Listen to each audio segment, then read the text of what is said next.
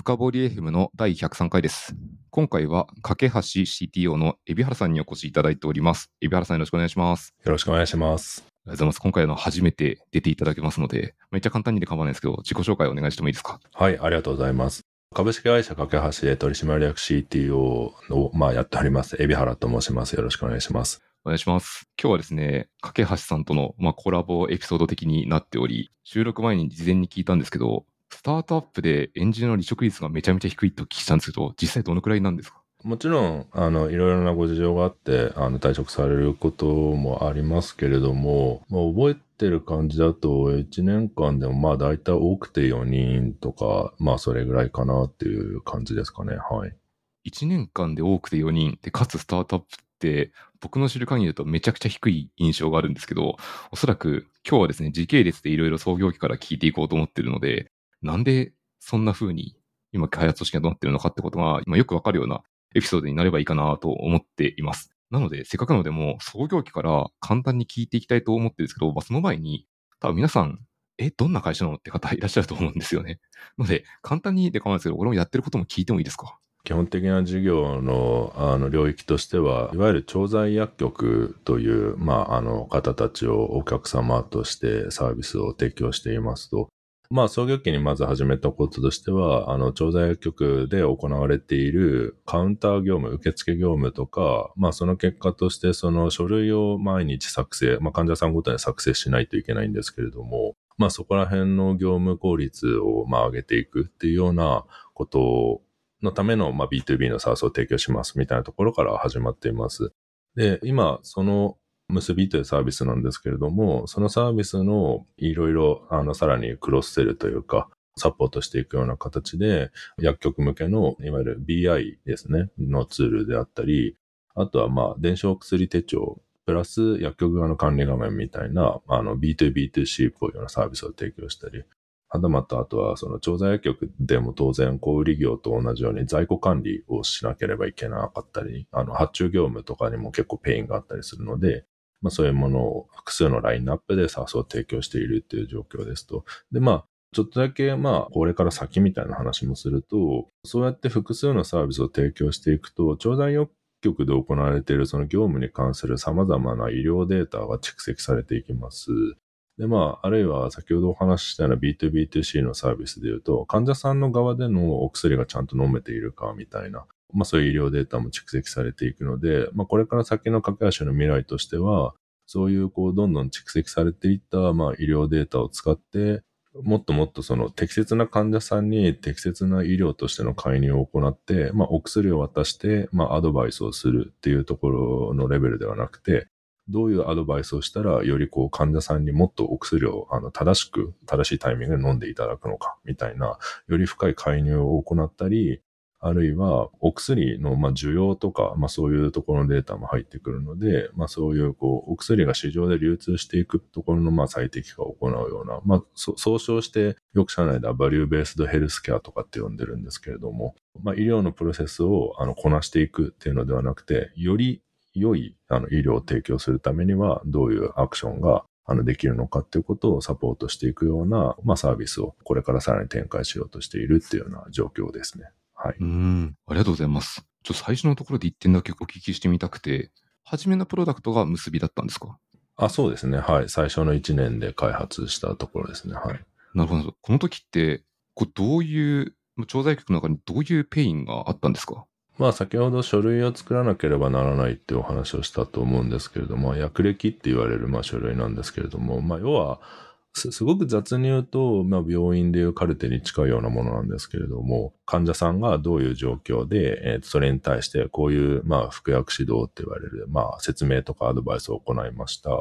まああるいは患者さんはその時どういうことを言ってましたみたいな記録をまあ毎回取るんですね。で、これがまあと、とにかく大変なんですよね。そもそも薬局で患者さんと話してる時にやっぱりリアルタイムでそんなに書類をバーって作成するのとか難しいですし、だから大体やってることはまあせいぜい紙とペンでバーって走り書きのメモを取ったりして、例えば薬局が閉まった後に、まあ、残業してそれを書くみたいな時間の使い方だったり、あるいは次の日以降の休憩時間に書くみたいなことが起きたりするわけなんですよね。っていうのをもっともっとその、それまであったいわゆるその薬歴のためのシステムって、まあそういう作業をパソコンでできるようにしますっていうような、まあ、あのものだったのかなと思うんですけれども、まあ、架け橋が提供している結びの場合は、例えば、こういう患者さんの属性と今回の処方だったら、こういう指導をした方がいいんじゃないかみたいなサジェストとかを出しつつ、まあ、あの薬剤師の方たちは、それをこういろいろピックアップして、まあ中身を確認しながら喋ったりすると、まあそのピックアップした内容が自動的に書類のあの内容に落ちていくので、まあ自分でそのフルスクラッチで文章を書かなければいけないところが、あの、まあ最小限になってくるみたいな、まあそういう業務効率化をするっていうような、あの、サービスですというところですね。なるほど。ありがとうございます。確かに自分であの、調剤薬局に行った時に、薬剤師の方がメモ書きをしながら書いてるのをめちゃくちゃ覚えてるので、あれ裏側は後で何かのシステムに残そうとしてたんだなってことが今分かりました。そうですね。はい。あの、そうだと思います。ちょっとあの、今僕薬剤師に対するあの感謝度合いが上がっています。あの、すごく、あの、皆さん忙しいんですよね、やっぱり。はい。まあ、なので、そこの業務を少しでも圧縮するためのサービスという感じですね。ありがとうございます。では、なんかそこを支える上で、最初こう、結びを1年で開発されたっていうところだったと思うんですけど、まあ、創業期って、基本はこう、海老原さんが最初からジョインされていると私は理解しており、どうやってシステムを作って、どういうふうに考えて技術選定していったみたいな、もう技術側面の話をこれから聞いていきたいと思っています。開発投資ってどのように考えられて、どう進めていったんですか？はい。おっしゃる通り、えっと、私が創業2ヶ月ぐらいで、えっと、入りました。まあ、まだあの、ファウンダーの中尾と中川しかいない状況に3人目として入って、まあ、これからじゃあ開発していきましょうっていうところだったんですけれども、当然、あの、二人とも、その、例えば MR 出身だったり、まあ、マッキンゼ出身だったりっていうところで、あの、ウェブサービスの開発をしたことが、まあ、ビジネスレベルであるわけではないので、実際どうやって開発していくんでしたっけっていうところからまず始まるので、私の場合は、結構 CTO っていうより最初はほぼアジャイルコーチに近いというか、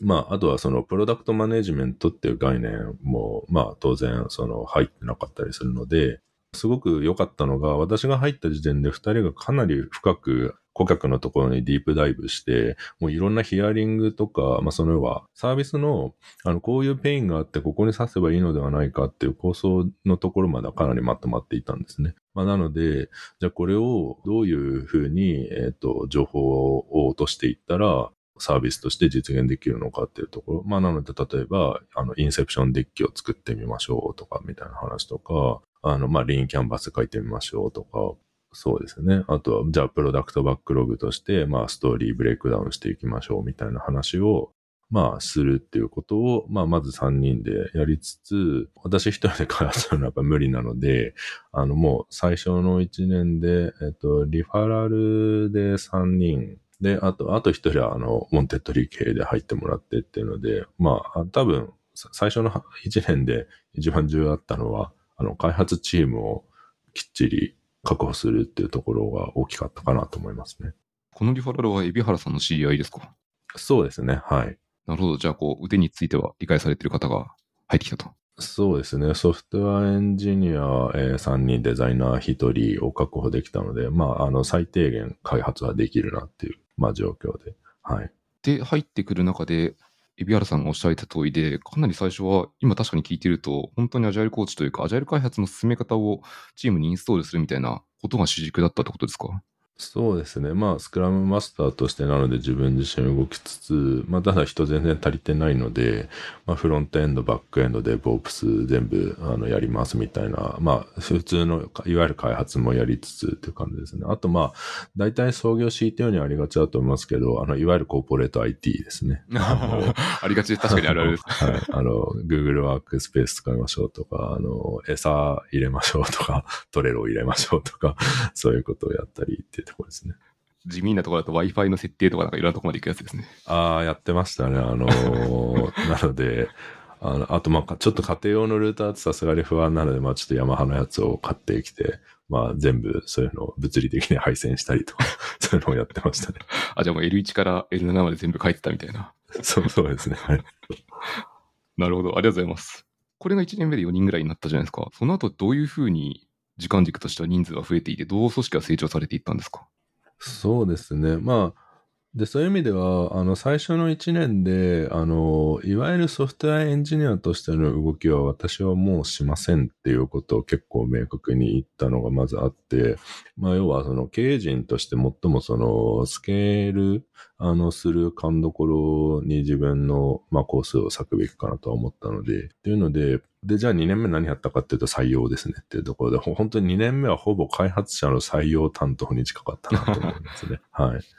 まあ、なので、まあそもそも採用プロセスとかも全然ないわけなので、まあそこの設計、まあそこは結構いろいろかなり強めの思想を入れて、あの、例えば必ず、まだ人数少ないので、全員が OK って言わないと、あの、採用しないっていうプロセスにするとか、だから面接は全員とするって前提にするとか、っていうことやったり、あとはまあ、あの、採用担当が普通にいないので、あの、まあ、書類選考とか全部やりますみたいなところで進めるっていうのをやって、まあでも2年目も、しばらくは結構どちらかというとリファラル主体で入れつつ、えっ、ー、と、まあそこら辺の採用が効いてきて2年目の後半からちらほら媒体経由というか、まあまあいわゆる普通の採用プロセスであの人が入ってき始めるっていうところでしたかね。はい。でまあ確か2年目の後半あたりでいわゆるまあ SRE というと大げさですけど、まあちょっとインフラ担当的な人たちが必要ではないかっていうことを、まああの検討して、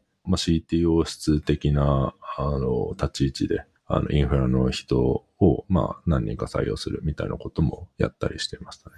ちょっと興味本位で聞いてみたいんですけど、その SRE、まあ、インフラ系の人材が必要だっていうのはどういうトリガーでその強化しようというふうになっていったんですか？まあ一つにはやっぱり実際に創業1年でサービスをローンチすると、まあ、当然不具合とかが出ます というところで、だと思うんですけれども、計測できないものはやっぱりコントロールできないので、まあ、例えばメトリックスとかでどうやって取るんでしたっけとか、まあまあそういうサービスの機能開発に直接やっぱりヒットしてこないような要素が、まあどんどんこう、顧客に提供する中で重要になってくるわけ、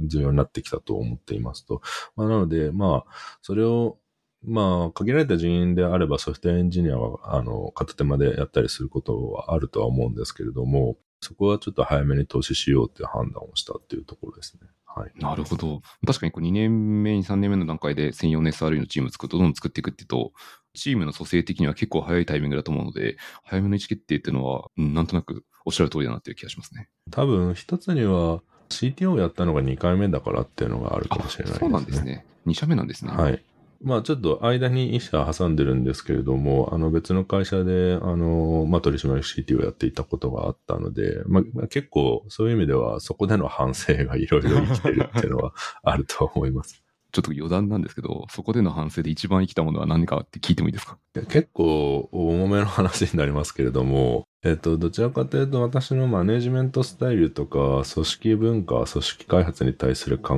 え方が、すごく大きく影響していると思います。そのまあ端的に言うと、一社目のところですごく開発組織に対して、まあ、大きなダメージを与えてしまったんですね。あの、私の、まあ、例えば非常にこう、権力的な振る舞いであったり、まあ、要は非常にこう、コントロール欲求が高いというか、あの、まあ、自分の言う通りにみんなを動かすっていうような、まあ、やり方であったり、はたまた、あの、例えば、組織の文化っていうものに対して全然意識的でなかったので、まあその例えば、バリューの定義みたいな話とかってあると思うんですけれども、そういう組織文化をちゃんと定義して、それを浸透させていくんだっていう意識がなかったせいで、まあ、やっぱり例えば意見の対立があった時に、あの、最終的に寄って立つ何らかの共通の価値観とかがないせいで、まあなんか泥沼のこう言い合いみたいになっちゃったりとか、っていうのもありましたし、まあ、主に二つがそれですね。で、まあ、それは両方、その、一つ目の会社、一つ目の、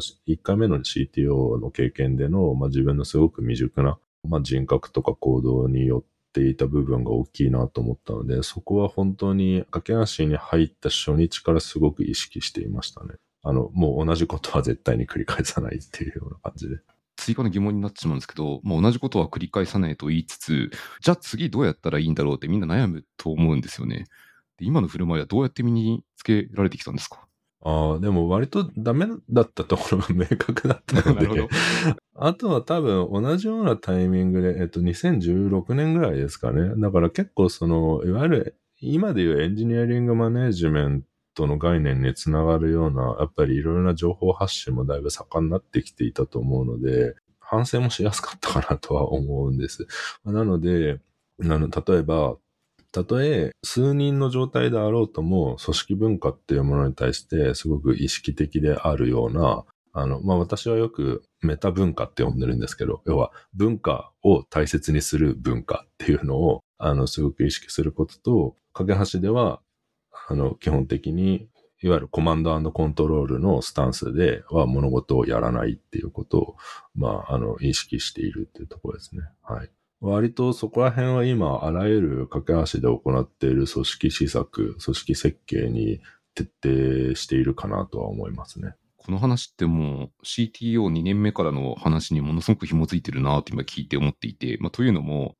1年目が終えた段階でもうこう開発には自分は入っていきませんっていう形で、ある意味こう、かなりの部分を異常されてるじゃないですか、チームに。ってことはもうチームに自立性が移ってるはずで、そうするとコマンダーのコントロールの人って結構細かいところまでレビューしたがったりとかする振る舞いをするはずなので、もうその時点でまさに今の行動の原点があるんじゃないかなと今聞いてて思ったところでした。なるほど。あの、ただ、やっぱり、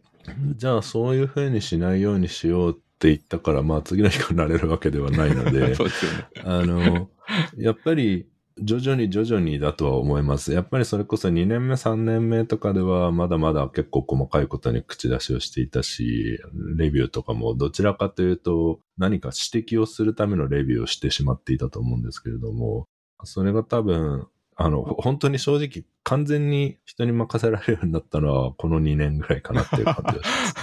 あ、じゃこの数年の中でも、海老原さん自体がめっちゃ成長されてるってことですね。そこはまあ、あの、すごく、あの、得難い経験をさせていただいてるなと思います。うん。ありがとうございます。あと、話を一個戻してしまうんですけど、最初のところで、2年目の時はがっつりこう採用の設計をされていましたっていうところで、例えば強めの思想のところで、全員とインタビューして OK じゃないと入れないみたいなところって、結構スタートアップのその創業期からするとエンジニアどんどん欲しいにもかかわらず、高めのハードルを設けるとなかなか人が増えなくて苦労するみたいなころもあって、こういう思いの葛藤の中で、この強めの思想を入れて、それでもクオリティを上げようとしてたのって何かこう背景とかっていうのがあるんですか？それも一つそのメタ文化みたいな話にやっぱり繋がってるとは思うんですけれども、まず端的に要はある種の思想みたいなことがすごく重要だと思っています。その、まあそれはまあ結局文化を大切にする文化っていう話と同じだと思うんですけれども、基本的にはこういう姿勢でいきます、こういうスタンスでいきますって、私が決めて、私が言った以上、私が一番それに準じてなければいけないと思うので、そこは結構、まあそういう意味では、あらゆる局面であの、それをすごく重要視するようにはしていますね。その、つまり、まあ、こうこうこういう理由があって、我々はこういう方針でやっていきたいのであるっていうのを、まあ、発信した以上、その方針によって短期的な何らかのデメリットがあるとしても、まあ、基本的にそ、そこは歯を食いしばって頑張るみたいな、あの、姿勢を結構徹底してるかなとは思います。ただ、えっと、これはもちろん常に、あの、中長期のそういうことを、方向での意思決定しかしないっていうわけではないです。と特に、あの、組織が大きくなってくるに従って、今この瞬間は短期的な、あの、ことを取るべきであるっていう状況は増えてくると思っているので、あの、ステークホルダーも多くなりますし、だから、初期の方がかなり思想優先でやっていたかなというところはありますね。もうおっしゃる通りで、ある程度言語化して、こういうふうに行こうって決めたとしても、例えば CTO とか CPKO の方が、言ったことやってねえじゃんって思うと、下の人はもう全然、あれこれ言ってることでってこと違って、ついていく必要はないかなっていう形で、どんどん信頼性が薄れていくので、その行動と自分で喋ってること、文字に起こしたことが合ってるのってめちゃくちゃ重要だなって思いますね。なんか、まあちょっと、あんまり職種でステレオタイピングするのは適切ではないかもしれないんですけれども、やっぱり、ものづくり開発系の職種の人は特にそういうところは強いように、私は印象論では思っていますね。その、つまりこう、言動に筋が通っているか、みたいな。うん。まあそれってまあ、っぱりホワイをまあ重要視するみたいなよく言われる特性にもつながるとは思うんですけれども。なので、ちょっと関連論ではありますけれども、まあ、いわゆるマネジメントはやっぱり言動一致しているっていうことをすごく重要視するべきなのかなっていうのは、あの、強く意識してますね。ありがとうございます。すみません、時間軸で追っていこうと思ったら、この調子だと全然終わらないので、少し加速するとですね あの、2年目のところで採用に注力していったとして、今創業は、えっと、7年目、8年目ぐらいですか？8年目ですね。あの、丸7年経ったというところです。2年目からその8年目のスケールするところって、実際にこういうふうにプロダクトチームが増えていきましたとか、こういうふうに採用をして人伸ばしましたっていうところって、ハイライトするとどんな感じになるんですか？まあ、一つの大きな転換点は、まあ、さっきお話ししたような、まあ、インフラ系の人の概念をもうちょっと拡張して、まあ、技術基盤っぽいチームを、まあ、早めに作ったところはまず一つあると思うんですけど、多分その次あたりの転換点で、プロダクトが複数になりますっていう、まあ、さっきその、結びと、あと、まあ、BI と B2B2C のみたいな話の時で、えっ、と、それとほぼ同じようなタイミングで、プロダクトマネージャー職を明確に置きつつ、サービスごとの、わかりやすい表現で言ったら、まあ事業部じゃないんですけど、まあサービスごとに、まあチーム、開発チームを作っていくっていうようなことをした。で、まあそれを支える、まああの、基盤、技術基盤のチームみたいなものを作ったっていうのは、これが多分4年目ぐらいかな？はい。っていうのがあります。で、えっと、そこから先は結構もう毎年のようにいろいろな転換点があるので、まあありますけれども、それまでやってるような調剤薬局向けの、まあ、B2B の SaaS 的なところと、これからさっき少し触れたような、あの、薬局の、あるいは患者さんにもあの関わるような業界全体にインパクトを出すための新規事業を作るための、結構まあ、事業レベルでの大きなあのチームを複数、まあ、立ち上げて、えっ、と、やっぱりそれの基盤になるような技術基盤チームを、まあ、作るみたいなことをやっていったあたりが、まあ、大きな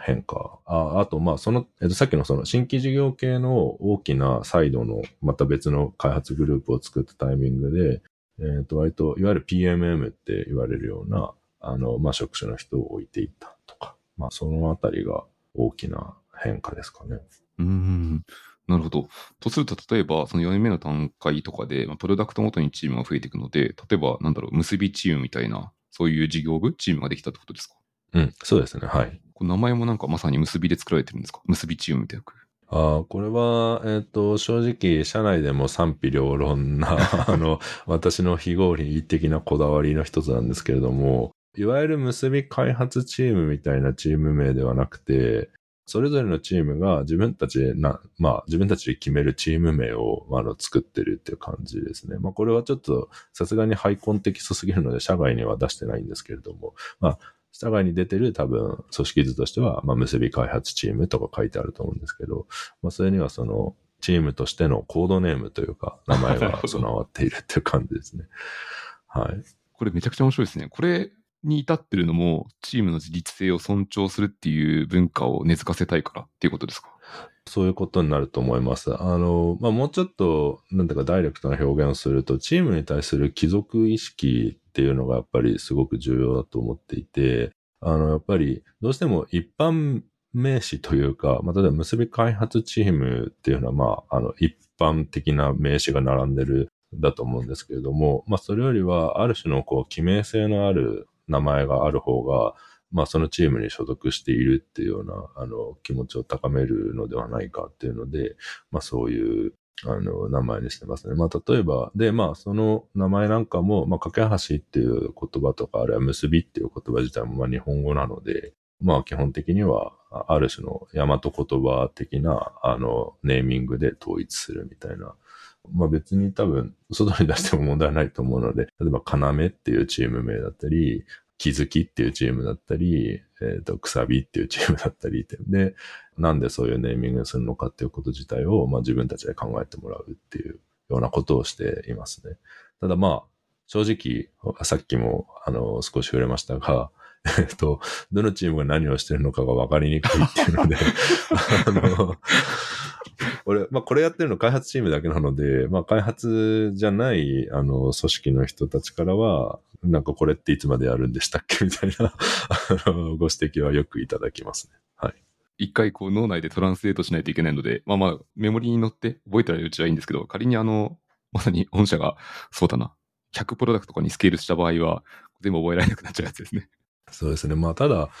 私はそれに対するカウンターとしては、えーでも一般名が並んでるチームだって何やってるか、僕理解できないですけどねって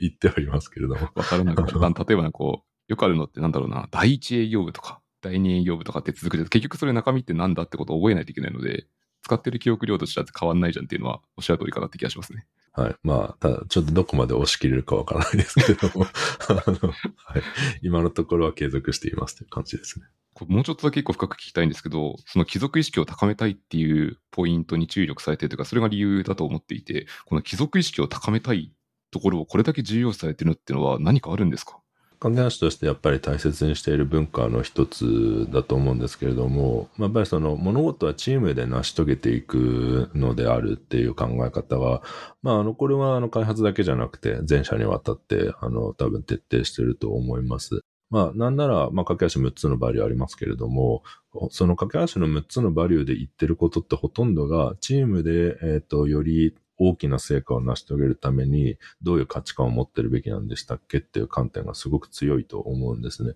なので、やっぱりその、すごく優れた個人の、まあ、例えば独裁であったり、独創であったりで、まあ何か、まあできる、成し遂げられることもあるとは思うんですけれども、まあ駆け足はそっちの方向ではやりませんっていう意思表示なのかなと思っていて、まあ、やっぱりそのためにはチームがまあ、あの、仲良し小良しっていう意味ではないですけれども、よりこう、大きな成果を出すための有機的な、あの、連携が深く取れる良いチームになるためには、あの、どういうことをするべきなんだっけっていうことの、まあ、一つの、あの、まあ、私なりの非合理的なこだわりかなと思います。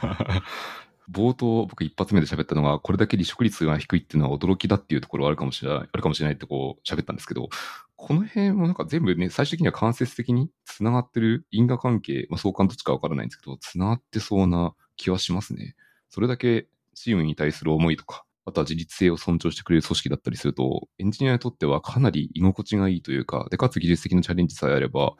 頑張っていこうって思う人は多そうな気がしますね。そうですね。まあ、そうであるといいなと思いつつ、まあ一つあるのは、退職率が低いことが、その手放しでいいことなんだっけみたいなことも、まあ、経営陣としてはちょっと意識するべきかなとは思っています。その、今、そのなんでこういうことを喋ってるかというと、まあ、居心地がいいっていうふうにおっしゃっていただいたっていうところが、まあ、それが、あの、ある意味、コンフォートゾーンになってしまうっていうのは、それはそれで危機感を持つべきかな、みたいなことも思っていて。なので、まあ、さっきの仲良し小しではないですよ、ないですけどっていう話も同じだと思っていて、ぬるま湯みたいな状態にならないけど、まあ、あの、そこにいることで、何らかこう自分にとって良い刺激が得られるみたいな、まあ、チーム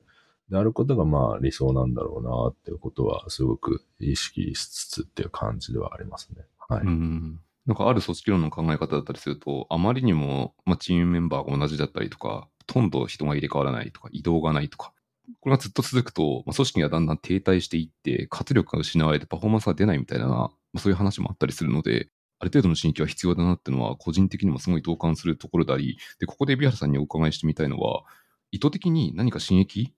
成長を促すように取り組んでいることとかってあるんですか？マネジメントサイドとして。意味ではまさに今おっしゃっていた話が、今ちょうど取り組むべき課題として、あの、まあ、やって、やろうとしているところで、まあ、簡単に言うと組織の中での流動性ですね。まあ、やっぱりその、ちょっと今までいた組織とは違うところで、まあ他のことをやってみたいとか、あるいはずっと同じ組織にいるところで、徐々に徐々に自分自身が出していけるバリューがちょっと目減りしていくっていうのは、まあど、んな優秀な人であろうと絶対あると思うので、で、まあそういう人は得てしてその、車歴が長かったりするので、で、一方で、結構車歴が浅いあの人たちで、まあ集まってるチームとかもやっぱりあったりするんですね。その例えばまあ新規事業ってやっぱりそうなりがちだと思うんですけれども、なので結構今意図的に起こそうとしているムーブメントとしては、車歴が長くて、まあずっと特定のサービスのために活躍していた人を、どちらかというと新規事業の新しめの人がいるところに、あの、移動してもらって、まあそうすることで、まあ活性化みたいなご本人にとってのリフレッシュというのもあると思うし、あとやっぱりそういう人ってすごくこう組織の中の暗黙知をたくさん蓄えていると思うんですね。なので、そういう新しいところに移動することによって、暗黙知の拡散もあるし、まあそもそもスケーラブルにするために暗黙知を形式値化していこうみたいな、まあ動きも発生すると思うので、っていうので、まあある種のこう組織の拡販というか、まあそういうことっていうのは、まあやっていくことは今すごく考えていますね。すごくおっしゃる通りなめちゃくちゃ共感していて、で、かつ人が移っていくと、その開発チーム間でも斜めのパスというか、本来の業務パスではないようなコミュニケーションラインも出来上がったりするので、別のところで技術知識の共有が進んだりとか、副次効果が出たりしますもんね、この辺って。そうですね。で、まあ、やっぱりサービスが複数あって、それぞれの中にスクラムチームがありますっていう状況になると、どうしてもそれぞれのチームの、まあ、ある種のサイロ化みたいなものは、あの、避けにくいところがあって、なのでテクノロジースタックも全部それぞれで考えていますとか、ま、仕事の進め方、まあ、例えばスクラムはスクラムだけれども、まあ温度感が違うとかっていうのがあったりすると思っていて、で、まあそれがそろそろこの課題が起きそうだなと思ってたタイミングあたりでコロナショックが起きたんですね。これで、えっと結構一気にチーム間での情報交流みたいなものがすごくやりにくくなったので、まあそれを機にいろいろ例えば横断的な社内ライトニングトーク大会とか、あとは、設計レビューの、まあ、横断レベルでの強化とか、まあ、そういうことを結構意図的にやり始めたみたいなところがありますね。ちょっと話がどんどん横に今スライドしていくんですけど。いえこの辺の話もなんかとても個人的には面白いところがありますね。もともとの問いは、貴族意識をってなんでこんなに重要なんですかっていうところから派生して今ここまで来たんですけども、いずれにしろ、本当自立性とか、自分たちで考えて進めるっていうところは、今日の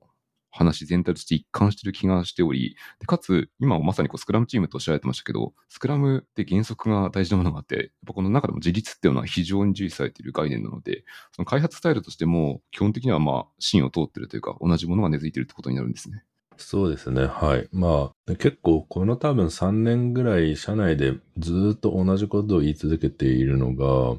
あの、まあ今の話につながる話で、すごく簡単に言うと、私考える人、あなた作る人、あるいは逆。あの、あなたが考える人、私作る人っていう組織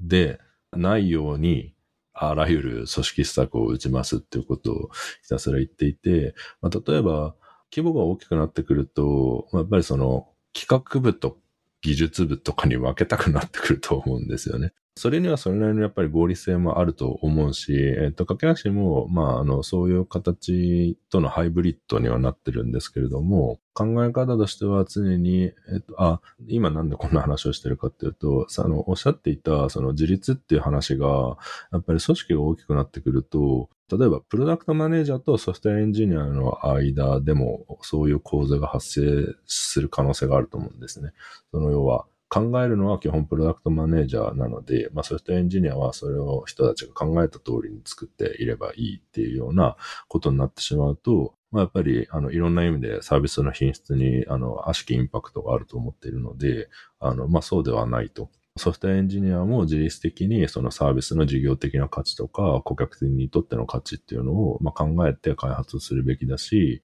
プロダクトマネージャーは逆に、その自分たちが考えていることが、まあどういう、まああの、ハウ手段によって実現されているのかっていうことも、まあできるだけ意識しながら、まああの、ものを考える、まあ仕様を考えたり、あの優先順位決めたりするっていうことを、まあやりましょうっていうのは結構徹底しているところではありますね。この徹底されているところの具体的な施策をお聞きできればと思っており、まあ、例えばソフトエンジニアがプロダクトのこととか、あと顧客価値を考える、徹底的に考えられるようにするためって、結構いろんなことをやらないと思っていて、というのも、ともすれば、まあ、ずっとコードを書いて設計レビューしてみたいな仕事のスタイルもできなくはないわけで、ここってどうやって顧客のことを考えるように、こう、作る人、考える人って分けないようにしていっているんですか？なるほど。えっと、まあ今結構強めに言い切りをしたものできてるかなってなかなか あの、改めて思うと難しいところなんですけれども、まあまずやっぱり組織の設計が重要だと思っています。その、まあさっき言った通りですけれども、なんか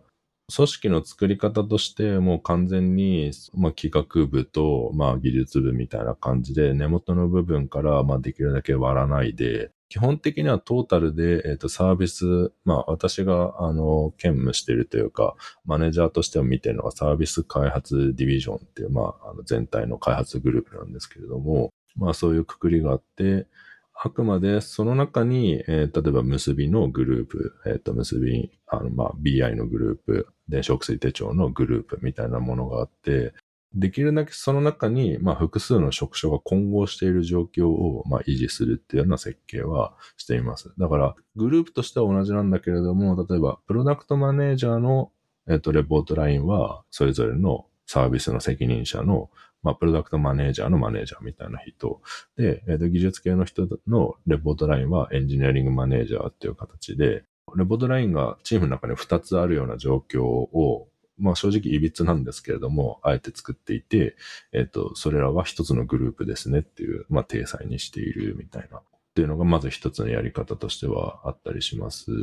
あとは結構、まあ、本来のスクラムを愚直にやっていれば、そこの多職種間でのコミュニケーションっていうのは、ぐるぐる行われるはずなので、まあ、そこはまあ割としっかりスクラムをやりましょうっていう話なのかなっていうところで、ちょっと最後のところが一気に あのふわっとしましたね。ここもちょっとやっぱ2点聞いてみたいところがあり、1点目の方の、まあ、組織の作り方のところは、いわゆるこれ、まあ、組織で言うとハートって言われる分野かなと思っており、で、取り方によっては、マトリックスって言われる形になると思っていいですか？似てますか、うんうん、そうですね。えっと、まあ、種の方がどちらかというと、まあサービスの、まあ、例えば結びっていうところで割ってます。こっちがメインの方の分け方で、職種横断の方は、まあ割とバーチャルな形ですね。まあ例えばソフトウェアエンジニアとしての、まあ集まりだったり、マトリックスの片方が限りなくバーチャルっていう感じではありますね。基本的には、まあ縦軸というかサービス軸が非常に強いので、はい。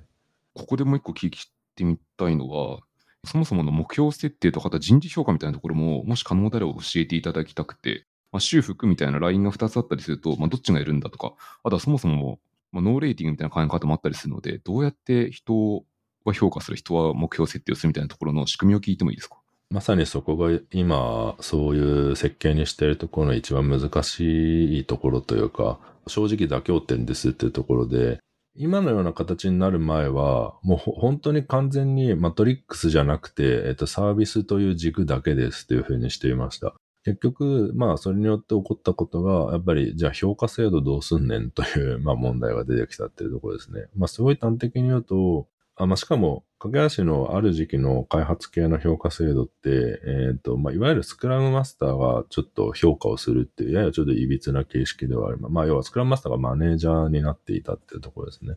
で、ただそうすると、プロダクトマネージャーがスクラムマスターに評価されるっていう、まあ、形式になりますと。で、まあ、これってまあ、専門性も全然違うし、まあ、っていうか、そもそもスクラムマスターって評価とかって本当にしていい立場なんでしたっけみたいなところがあって、あとまあ、ソフトエンジニアも、まあ近いとはいえ、まあスクラムマスターは常にソフトエンジニアよりも技術力が高いわけではやっぱりなかったりするので、あの正しく技術的なあのアプローチを評価できるのかみたいな話がまあありましたっていうところで、まあなので、まあだからそこがうっすらマトリックスになっているっていう感じだと思います。評価に関しては同職種から評価されるっていうバーチャルの方は、ゆるくマトリックスがあるっていうところで、評価の方はそのバーチャルの方のマネージャー、方がやられてるってところで理解できました。ありがとうございます。あとは、もう一個の方で二つ回答されていた裏が二つ目ですね。スクラムを愚直にやっていればっていうところ。で、ここももう一段階深掘りして聞いてみたくて、というのも、スクラムを愚直に正しくやるって実はめちゃくちゃ難しいと僕は思っています。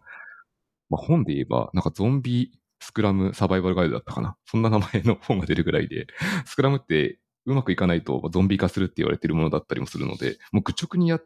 てうまく回してるコツって、何かこう、井原さんは仕掛けてるものはあるんですか？基本的にその、スクラムをファシリテーションする人たちが割合私の直接のレポートラインであることが多いので、まあだから本当にこういう状況なんだけれどどうすればいいですかね？みたいな相談をされたときに、まあ、常に逆に言うと、さっき言ったような観点で、えっと、喋ることが多いなっていう感じです。あ、で、前提で言うと、まあ、さっきちょっと愚直にやるとは言ったんですけれども、一方でなんか、たただプラクティスを、まあ、書いてある通りに守ればいいかって話ではないと思っています、正直。まあ、いわゆる三本柱とか、まあ、あの、五つのみたいな話とかあると思うんですけど、そそれが守られていますかというか、その概念においてどういう課題が起きていますかみたいなあの話が重要だと思っています。だから、例えばチームにおいて、なんかいろいろ課題とかは上がってくるんだけれども、まあ、あるいは、あの、課題がそもそも何なのかがあんまり把握できてないみたいな話だったら、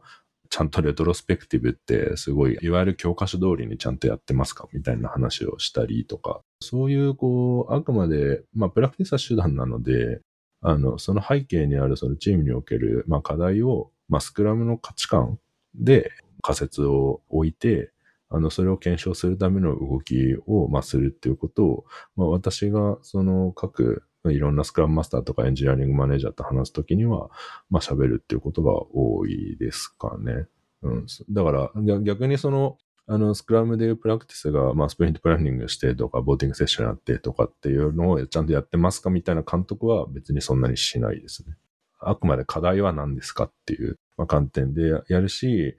あの、その課題の見立ての時に、結局、作りたいものの、まあ、ほわっとみたいなところと、それを実現するための手段みたいなところが、えっと、一緒に物事が考えられているかどうかっていうような、やっぱり意識で、すごくここ、そこを、まあ、レビューすることが多いかなっていうところですかね。ということが意識されているのは、具体的なプラクティスというよりは、まあ、さっきの3本、検査適用透明性みたいなところとか、これに沿ってスクラムが動いているか、で、かつその中でもどういう課題が今上がっていて、どう先に行ってるかっていう、そのあたりのハイレベルなところを、主に観点としては注力されて、実際にファシリテーション、まあ、スクラムマスターですかね、まあ、話をされることが多いってことでしょうか。そうですね。だから逆に、あまりにそのテクニカルな方向に話に寄ってるときに、えっと、まあそういうことなんでしたっけ？みたいな話を、そういうことを言うというよりは、あな、なるほど、そういうことをやろうとしているんだねと。まあただ、それでなんかやりたいことって何なんだっけ？みたいな、あのことを、まあ、質問するようにしているっていう感じかなと思いますね。ありがとうございます。ちょっとですね、時間的にあともう1トピックぐらいしかいけない気がするので、少しですね、テックな方によって別の切り口から1個質問したいと思っています。何を聞きたいかというと、今回あの、事業領域が医療じゃないですか。で、医療っておそらくドメイン特有の難しさ、例えば私がパッと思いつく限りだと、顧客情報に対するセンシティビ、センシビティみたいな機密性、情報管理の段階が1個上のような印象もあり、この辺って特に医療ドメインってどういうところが難しさがあるんですか？なるほど。えっと、一つにはもう今まさにおっしゃっていた、まあ、いわゆる機微情報を取り扱うので、通常の多分スタートアップより、あの、いろんな点で情報セキュリティをかなり高く保たなければいけないですね。なので、サービスの開発における、あの、プロセス、まあ、例えばどの DB に触っていいとかみたいな話っていうのも結構厳密にやらないといけないと思いますし、あとはまあ、もっと業務の基盤のところの、まあ、日常的なコーポレート IT 的な情報セキュリティのところも多分架け橋は通常のスタートアップより厳しさもそうだし、厳しくするタイミングがめちゃくちゃ早かったと思いますね。まあもちろん皆さんちゃんとやってるとは思うんですけれども、やっぱり初期とかはまあかなりぐだってたりすると思うんですけれども、あの、そこの厳密性、あ、それこそだから情報セキュリティに非常にまあ強いあの、コーポレートエンジニアリングの担当者とかを、まあ、早めに採用して、まあ、あの、その人にいろいろ、まあ、整備してもらうとか、ルール、まあ、策定をしてもらうとか、まあ、そういうところを進めていったっていうのもありますね。はい。っていうのが、まず一つ、あの、医療のドメインならではっていうところ。あとはまあ、もうちょっと手前のところになりますけれども、そもそも入社する人たちがほとんどドメインの知識がないので、これをどういうふうにキャッチアップしていくのかみたいなところはあると思います。で、えっと、まあよく、まあ私立場上カジュアル面談することは多いんですけれども、ほぼ毎回質問されることとして、えっと、全然医療のこと詳しくないんですけど大丈夫ですかみたいな。で、まあそういう意味ではそこはあの逆にそのことを会社として自覚しているので、結構入社のオンボーディングの時のあのカリキュラムが手厚くやっているところはありますね。まあなので、例えば日本の医療の領域について今どういうこう解いていった方がいい課題があるのかみたいなことを CEO の中川の講習というかビデオみたいなものがあったり、あとは、その中で、あるいは、まあ、同じようなサービスを提供している、あの、競合他社がどういうところがあって、まあ、それぞれのサービスにどういう特徴があるかみたいな、事業的な特性みたいな話もありますし、っていうところ。っていうので、まあ、結構、その、ドメイン知識のキャッチアップのために結構あの会社としてのコストをまあかけていくというか、リソースを払っていくっていうのは、まあやっぱりあるかなと思いますね。これ言える範囲で構わないですけど、そのドメイン知識をキャッチアップするためのオンボーディングのプログラムってどのくらいの、まあ、日数とか時間とかかけられたりするんですか？今見てる感じだと、最初の一週間あたりほぼみんななんか毎日動画を見てるような 気がしますね。はい、まあ他にもいろいろあるので、はい。あのかなり、あの最初のうちはひたすら動画を見るみたいな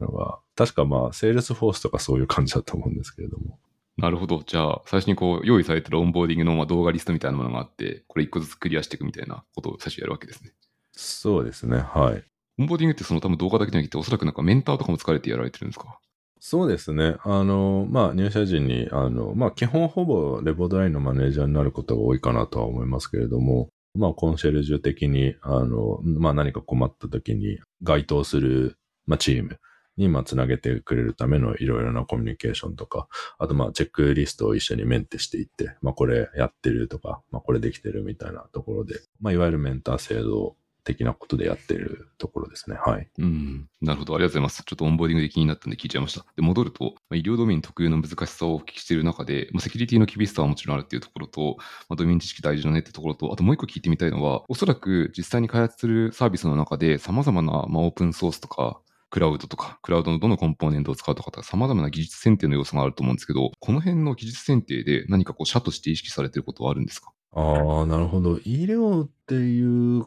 観点で言うと、そこまでは、まあもうちょっと使うフレームワークとかっていうレベルではないですけれども、単純にやっぱりその提供するサービスの特性として、あの、まあどのサービスでも重要だとは思うんですけれども、特にやっぱり堅牢性とか、あの、対象外性っていうところはすごく意識しないといけない部分ではあるので、まあそこは一つの特性としてはあると思いますね。その架け橋のサービスが止まってしまうと、調剤薬局の業務が止まってしまう可能性があるので、まあそこは非常に、もともとのご質問でいうところのまさに、こう、ドメインならではの難しさというか、あの、クリティカリティの高さっていうんですかね。知りやすさがすごく、まあ大きいかなと思いますね。確かに、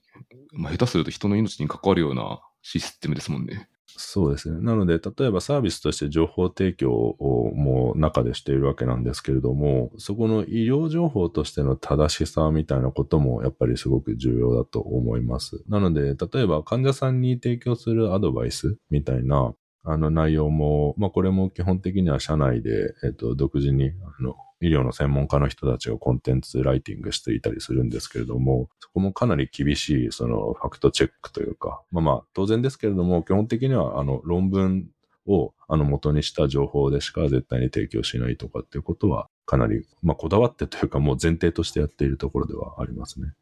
あとは、まあ元のご質問につなげた意味で言うと、結構独特かもしれない話として、まあ情報の申請性っていうんですかね。その情報が本当に、例えば、その時刻として正しいのかとか、あの原本として正しいのかみたいなことをきっちりサービスとして保証しなければならないとかっていうようなこともあったりはしますね。はい。まあ、あの、その業界の用語で申請性とかって言うんですけれども、確実にその時間にその書類が作られたのかみたいなことは、あの、保証されていないといけないので、あの、そういうところへのケアとかは、まあ、やっぱりドメイン独特なのかなと思いますね。どのウェブサービスであったとしても、まあ、一定の時刻に関して意識はすると思うんですけど、そこまで意識されているっていうのは、まあ、確かに類を見ないというか、まあ、銀行のトランザクションだったらあると思うんですけど、そうじゃないところで言うと、そこまで正しい時刻まで含めて考えているっていうのは、一個確かに上のランクな気がしますね。ありがとうございます。これもう一個あの、お聞きできればで、回答されている中で、堅牢性対障害性を高めるみたいなところが特に重要ですってことをおっしゃられていて、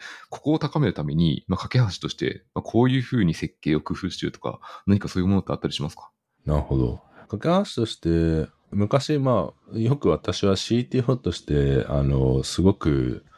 最も重要だと思ったというか、まあ、よくできた仕事なんだろうっていうことを、考えるときあるんですけれども、えっ、と、一つよく言うのは、2年目のタイミング、3年目かな？まあ、あるタイミングで、割と初期のタイミングで一旦コードフリーズをしたことがあるんですね。フィーチャーフリーズとかっていうんですかね。要はもう、ここの時期は新規の機能は一切開発をしませんと。本当に、その、障害を、まあ、出さないようにするための仕組み作り、まあ、それこそメトリックスを取るであったりとか、あとは、まあ、内部のリファクタリング以外の開発コースは一切かけませんみたいな話をして、まあ、結構これは特に創業してそんなに時間経ってない時期だったので、あの、かなり勇気のある決断だったと思うんですけれども、これをやったりしています。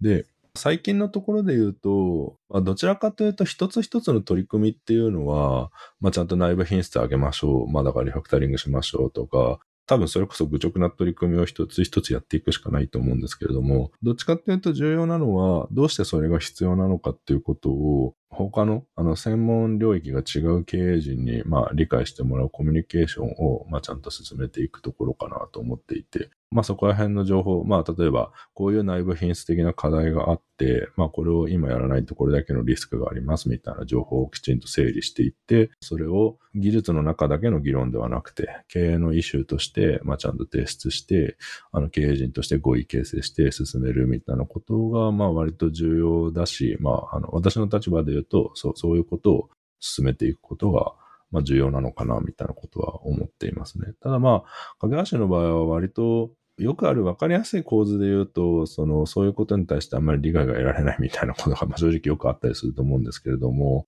あの、架け橋の場合は割と技術の領域じゃない、あの、経営陣も、割とそこら辺について、あの、まあ、結局、顧客に対する提供価値にすごく大きなインパクトがあるところなので、まあ理解して、あの、一緒に、あの、進めようって言ってくれてるので、まあそこは進めやすい会社だなというのはすごく感じているところですね。はい。うん。なるほど。ありがとうございます。確かにこう、どうしてそれが必要なんですかっていうところで、リファクタリングを説明するときって、みんな結構苦労する可能性があって、というのも新規の価値は出ないですよね。一時的には、あの別のところの改善はどんどん進むんですけど、というのも踏まえて、めちゃくちゃバトルしてる会社もある一方で、まあ、架け橋の中では、社内の中では、ある程度理解をいただいて、その技術の重要性、それが最後顧客価値につながるっていうところで、かつ、2、3年目のところでコードフリーズされていて、メトリックスとかを取れるようになったっていう、そのメトリックスとかって、まあ、1個の会話材料というか、誰しもが同じ数字を見れる材料になったりするので、この辺はコミュニケーションにもまさに効いてそうですね。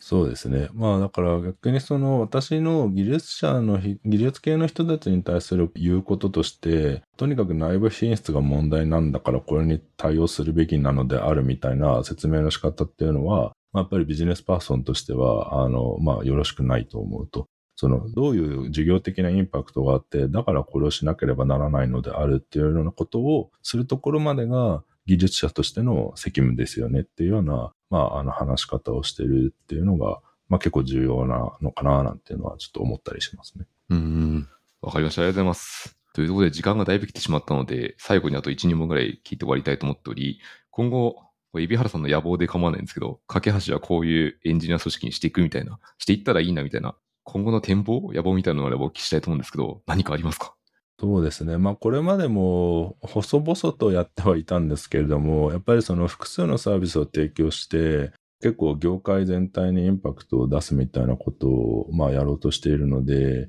これまで以上にこう技術基盤的なやっぱり領域にもっともっと投資していかないといけないなというのが、あの結構大きな危機感というか、まあこれからやっていくべきところですね。で、特に架け橋の場合はやっぱりその先ほどお話した通り、今後その蓄積されてくる医療データっていうものがその事業を成長するための大きな材料のあの根源になってくるので、まあ、そういうこうデータ基盤とか、まあ、データ利活用みたいなことをしていく、まあ、組織っていうところを、まあ、もっともっと大きくして、まあ、成長させていくっていうところが、まあ、やっていかなければいけないミッションなのかなっていうのを感じていますっていうところですかね。はい。結構その専門性、まあ、プラットフォーム側のチーム、特にプロダクトが増えれば増えるほど、レバレッジが効きますもんね、このあたりって。では、今、ちょっと半分ぐらい、次の質問の回答に被ってるんじゃないかって気がしますけど、最後は、もしあの告知、宣伝したいことがあれば何かございますかって聞こうと思っていたので、ここに対する回答、さっきとちょっと似ている部分が出てくるかもしれないですけど。そうですね。逆に言うと、どうしても、あの、これまで採用するところは、どちらかというとサービスの開発に具体で関わる方が、まあ多かったですし、まあそういう方が応募してくださるところも多かったのかなと思うんですけれども、まあ、これからの架け橋は、あの、基盤部分がすごく面白いですよと。あの、まあ、基盤部分もすごく面白いですって言ってるところで、あの、はい。まあ、ぜひそういう、こう、まあ、特定のサービスというより、会社が行っている、まあ、開発の、あの、横断的に関われるような ポジションに興味がある方は、ぜひ駆け足にアクセスしていただけると、きっと面白いことがいろいろあると思いますという感じでしょうか。これアクセス先ってどこに行けばいいですか？なんかリンクを貼っておこうと思うんですけど。私はまあ、技術の立場なので、一旦技術のっていうところで言うと、エンジニアリングの採用ページがあるはずです。わかりました。そこにリンクを貼っていくと、ファーストコンタクトができそうですね。そうですね。はい。なんかもう今日のトークからかなり染み出てるような気はするんですけども、あえてもう一度聞くと、まあ、特にこういう資質、こういうマインドセット、こういう能力の人に来てほしいとか、あえて言うと、どういう人になりますか？本当に、あの、今日言ってきたことの 相対かなと思いますけれども、あの、まあ、まず一つにはやっぱりチーム思考であること、チームで大きな問題を解決するっていう、まあ、考えでいてほしいですと。あとはまあ、それを体現する価値観としてやっぱり6つのバリューっていうのを定義しているので、まあ、6つのバリューを実際に見ていただいて、まあ、それに共感していただけることで、まあ、あとは月並みですけれども、やっぱりその、ただ架け橋が、あの、お金が儲かって成長すればいいよねというより、まあ、日本の医療に大きなインパクトを与えて、あの、より良い未来、次世代、次次世代にとっていい、あの、社会を作っていきたいと思っているので、まあそういうことにパッションが持っていただけるとすごくいいのかなっていうところは思いますね。はい。で、プラス、まあ、あの、技術だけにすごく集中するというよりは、あの、顧客に提供する価値を意識しながら開発するっていうことを、まあ重要視していただける方だと、まあすごく、まあ活躍していただけるんじゃないかなと。わかりました。ありがとうございます。ということで、多分今日のエピソードを聞くと、だいぶ大事にしている価値観とかは伝わる気がするので、まあ、これを聞いてもし応募される方はだいぶマッチングしてるんじゃないかという気がするので、ぜひ皆様興味があったら応募していただけると私は嬉しいです。はい。ということで最後の私の宣伝を一言入れて終わります。このポッドキャストのハッシュタグ深掘りでフィードバックを募集しておりますので、現 X ですね、旧 Twitter の方まで何かあればいただけるとありがたいです。皆様よろしくお願いします。というところで今日は架け橋 CTO のビアラさんにお越しいただきました。ビアラさんどうもありがとうございました。ありがとうございました。